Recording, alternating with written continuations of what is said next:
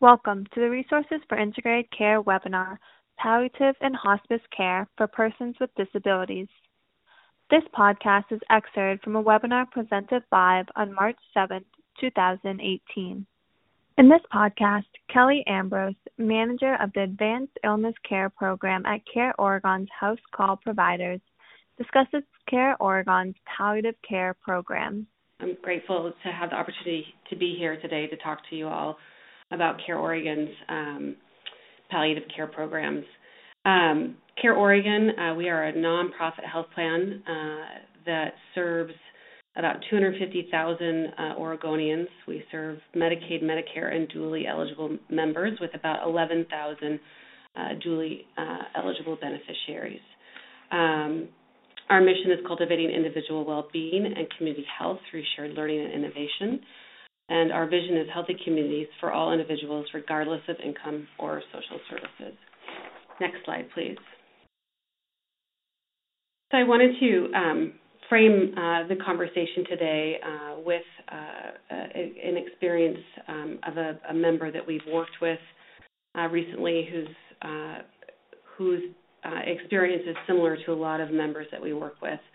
Um, and we're going to refer to this gentleman as Paul. Um, and Paul was a 50 year old dually eligible beneficiary uh, with Care Oregon. He had metas- metastatic cancer. Um, he had a long history of uh, behavioral health issues. In fact, he was uh, disabled uh, with his mental illness. Um, he also had multiple chronic conditions, um, had been in uh, public programs or relying on public programs, the, the safety net for most of his adult life. He uh, recently lost a job. He had addiction issues. Uh, he was divorced. He was estranged from his family. Um, he was socially isolated. Uh, and uh, as he described it, um, and I'm always amazed by uh, what people can share with us when they let us into their lives, um, that his life became a slow um, downward spiral, downward spiral, um, and just couldn't catch a break uh, anywhere along the way. Um, and through the process of diagnosis and treatment, uh, he would leave AMA.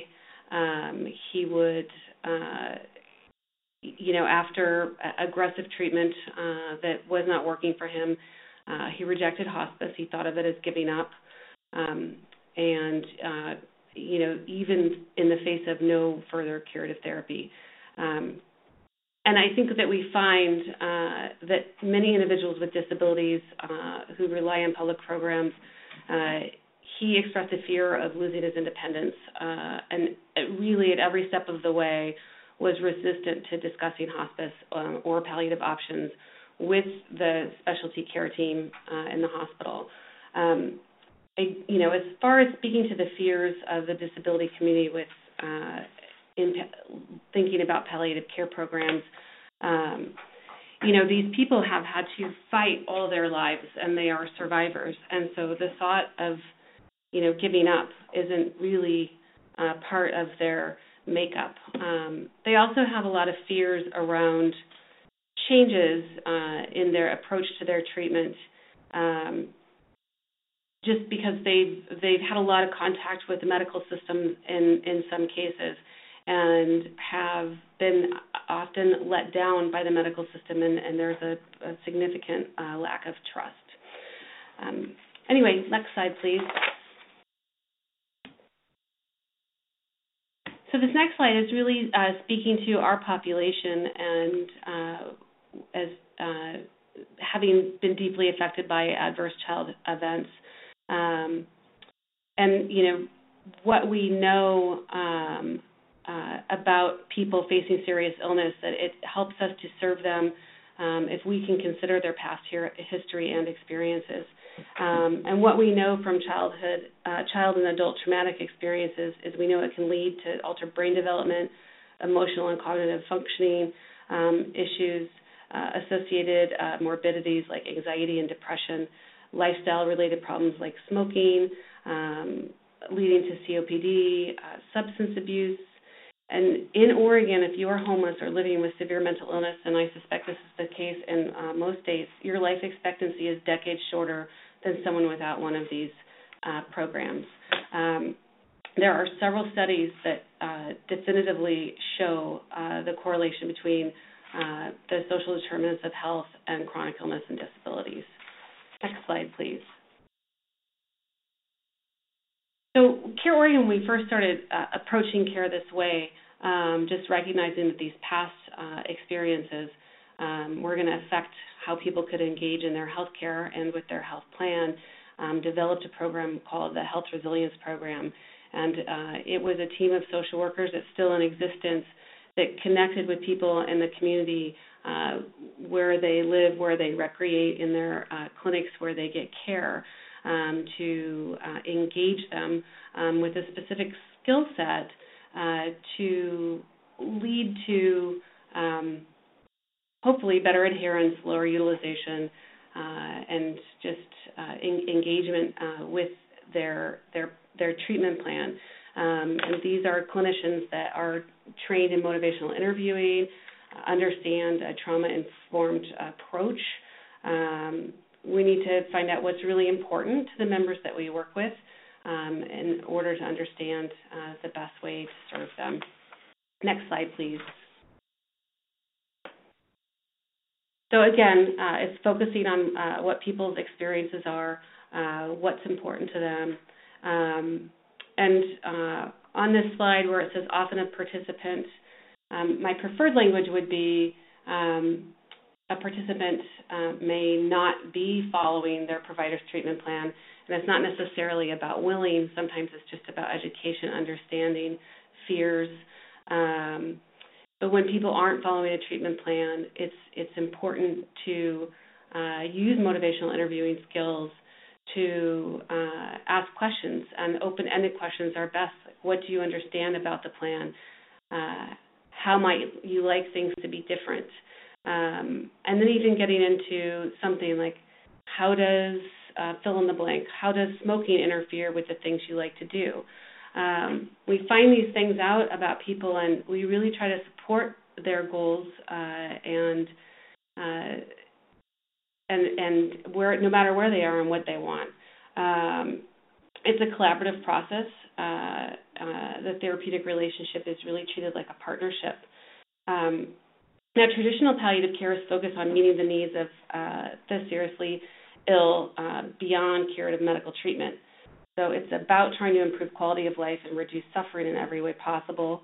Uh, the famous palliative care physician Diane Meier defined palliative care as three core domains symptom management, um, which could be pain, shortness of breath, anxiety. Uh, also, we need to focus on goals of care. What do people understand about their situation, their prognosis, what's important to them? And then care coordination. In complex illness, it is so easy to become lost in the maze of specialist facilities, services, uh, and so forth. Now imagine being uncertain of one's prognosis with no one asking you your goals, having your major, major symptoms like pain, and also be trying to navigate the healthcare uh, system. It's a path that no one should have to walk alone. Next slide, please. So our Care Oregon uh, population that's served by palliative care, it, it skews younger than you might uh, in a healthier, able-bodied uh, for most of their life population, people without such significant trauma in their history. 63% of the patients uh, that we serve are under the age of 65. The bulk of the participants are middle aged, and they are middle aged people often dying um, from the diseases of old age. And as palliative care has advanced as a priority in the U.S. healthcare um, and as a core triple aim intervention, uh, it's been focused on the elderly in terms of who it serves. And it makes a great deal of sense the, since the majority of people dying from chronic illness are above age 65.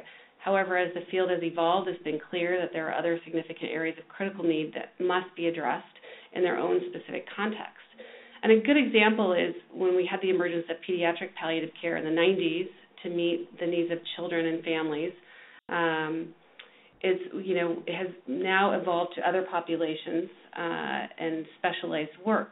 Um, and that is the work that we do uh, in the safety net uh, population.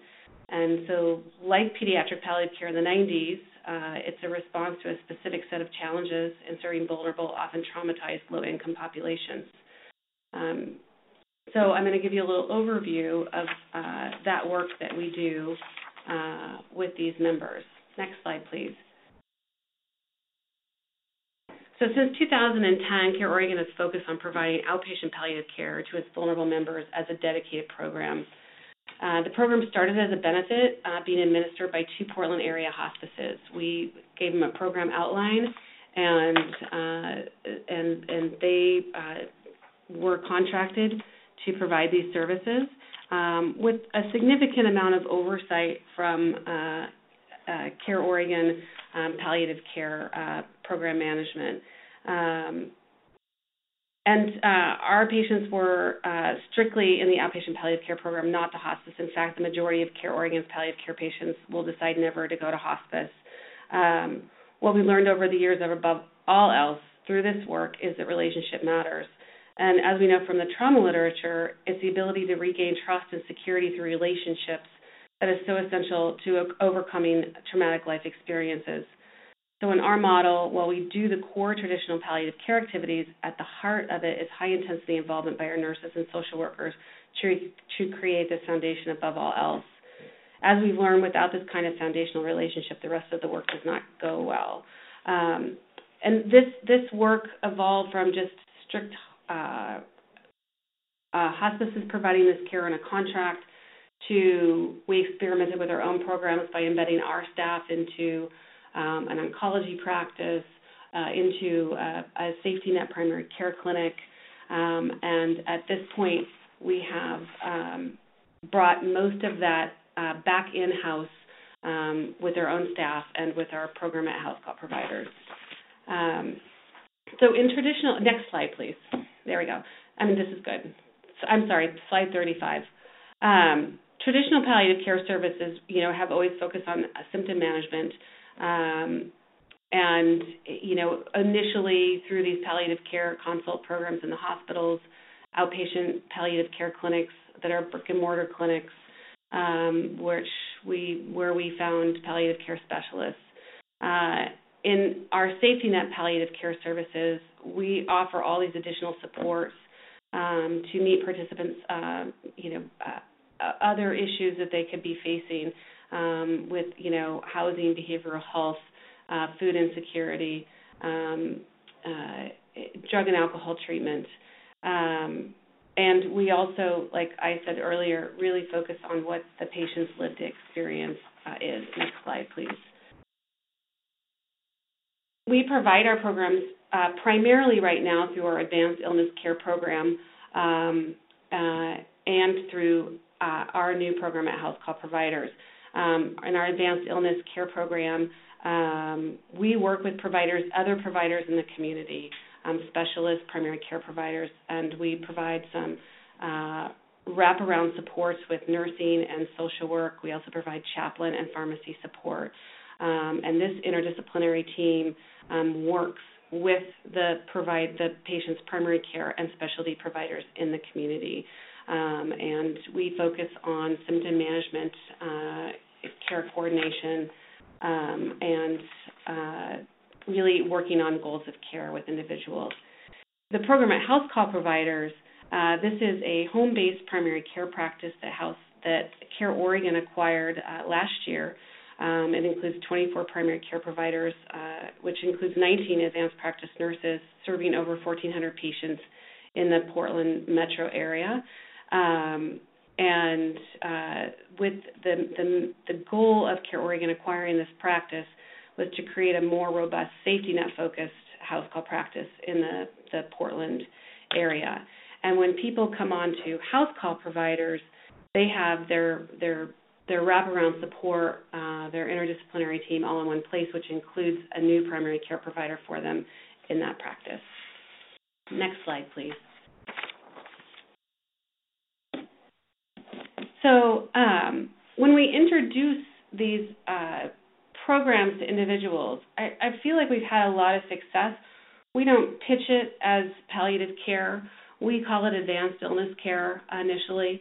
Um, and we talk to people about the extra layer of support that this kind of service can provide, that we can work with their providers in the community, and we can uh, we can help them uh, navigate uh, the challenges that they're facing um, and support them no matter what their goals are.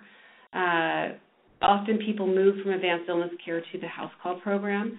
Um, some people come directly onto the house call program from Care Oregon, and again, it's um, we're we're really focusing on the services we provide and actually the language of what we call it. Um, and I find the people that refuse are usually the people that don't want somebody in their home or uh, in their uh, seeing them in their doctor's offices. Uh, maybe they're not really engaging uh, in the physician's office. But I think we have great successes just pitching it as an extra layer of support. Um, and you know, w- one thing I want to say about when I mentioned earlier, as far as uh, not as many of our patients go to hospice. Only 30% of Care Oregon members actually die on hospice, and that's compared to in 2014, I think it was something like 47% of uh, Medicare patients uh, utilize hospice at the end of uh, their life. Um, so, next slide, please.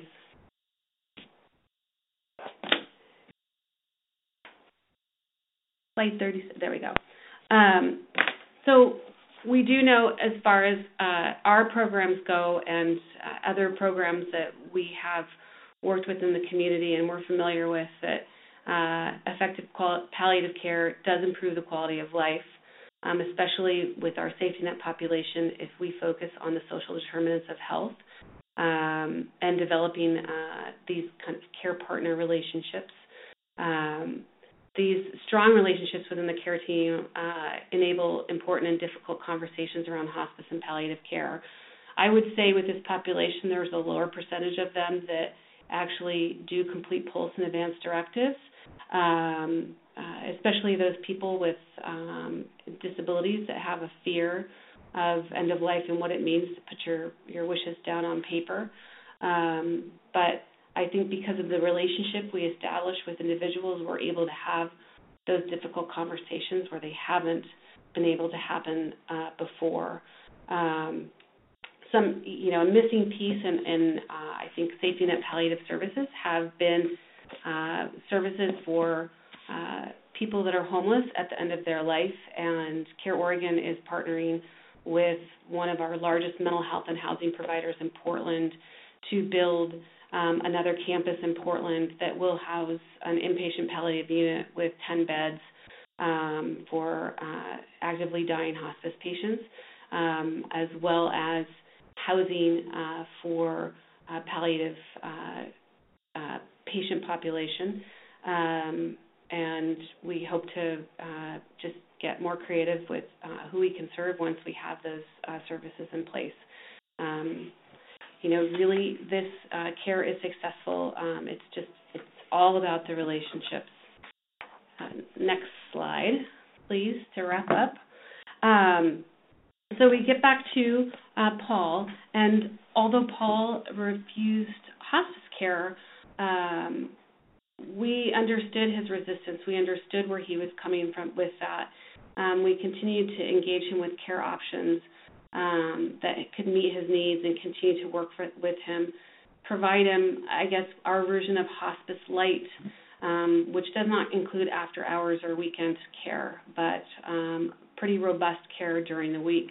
Um, his, uh, you know, although Paul's medical treatment was complicated with his disabilities and behavioral health issues, uh, the relationships that were uh, developed um, offered him really a crucial support.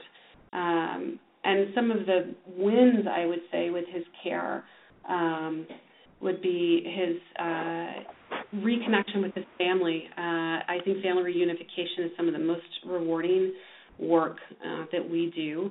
Um, oftentimes, even finding family members that will take uh, patients in at the end of their life where they can receive end of life care. Um, and this is what happened with Paul. He passed away uh, peacefully at a family member's home. He did not go on hospice, um, but his symptoms were managed. Um, and you know, he again, these people when they let us in, they share the most amazing things. And he really he expressed that before he felt like he was falling, that he was in a spin, um, and and and now he was not. So while we can't solve a lifetime of trauma and sequela in our palliative care program, we can try to chart a new course around trust, support, and love. Um, in healthcare, I'm not sure there is a less appreciated factor than the therapeutic relationship. It's free, um, it doesn't have side effects, uh, it can have profound effects uh, uh, on the small things uh, that can make all the difference, like medication compliance, keeping appointments, um, and patient engagement. Um, we've designed our program so that therapeutic relationships can be developed with frequent visits uh, by our dedicated team, and I feel uh, like we've uh, done a really good job with that, and I feel very lucky to get to do this work. So when we look at last next slide, last concluding thoughts, I would say um, again relationship, relationship, relationship, um, and I can't uh, express enough how important training for clinicians in motivational interviewing and trauma and a trauma-informed approach to care um, will uh, find success with this population. Thank you. Thank you for listening. This podcast is presented by the Lewin Group and is supported through the Medicare Medicaid Coordination Office at the Centers for Medicare and Medicaid Services. MMCO is dedicated to helping beneficiaries enrolled in Medicare and Medicaid have access to seamless, high quality health care that includes the full range of covered services in both programs. To support providers in their efforts to deliver more integrated, coordinated care, MMCO is developing technical assistance and actionable tools based on successful innovations in care models. To learn more about our current efforts and resources, please visit our website or follow us on Twitter for more details. Our Twitter handle is at integrate underscore care.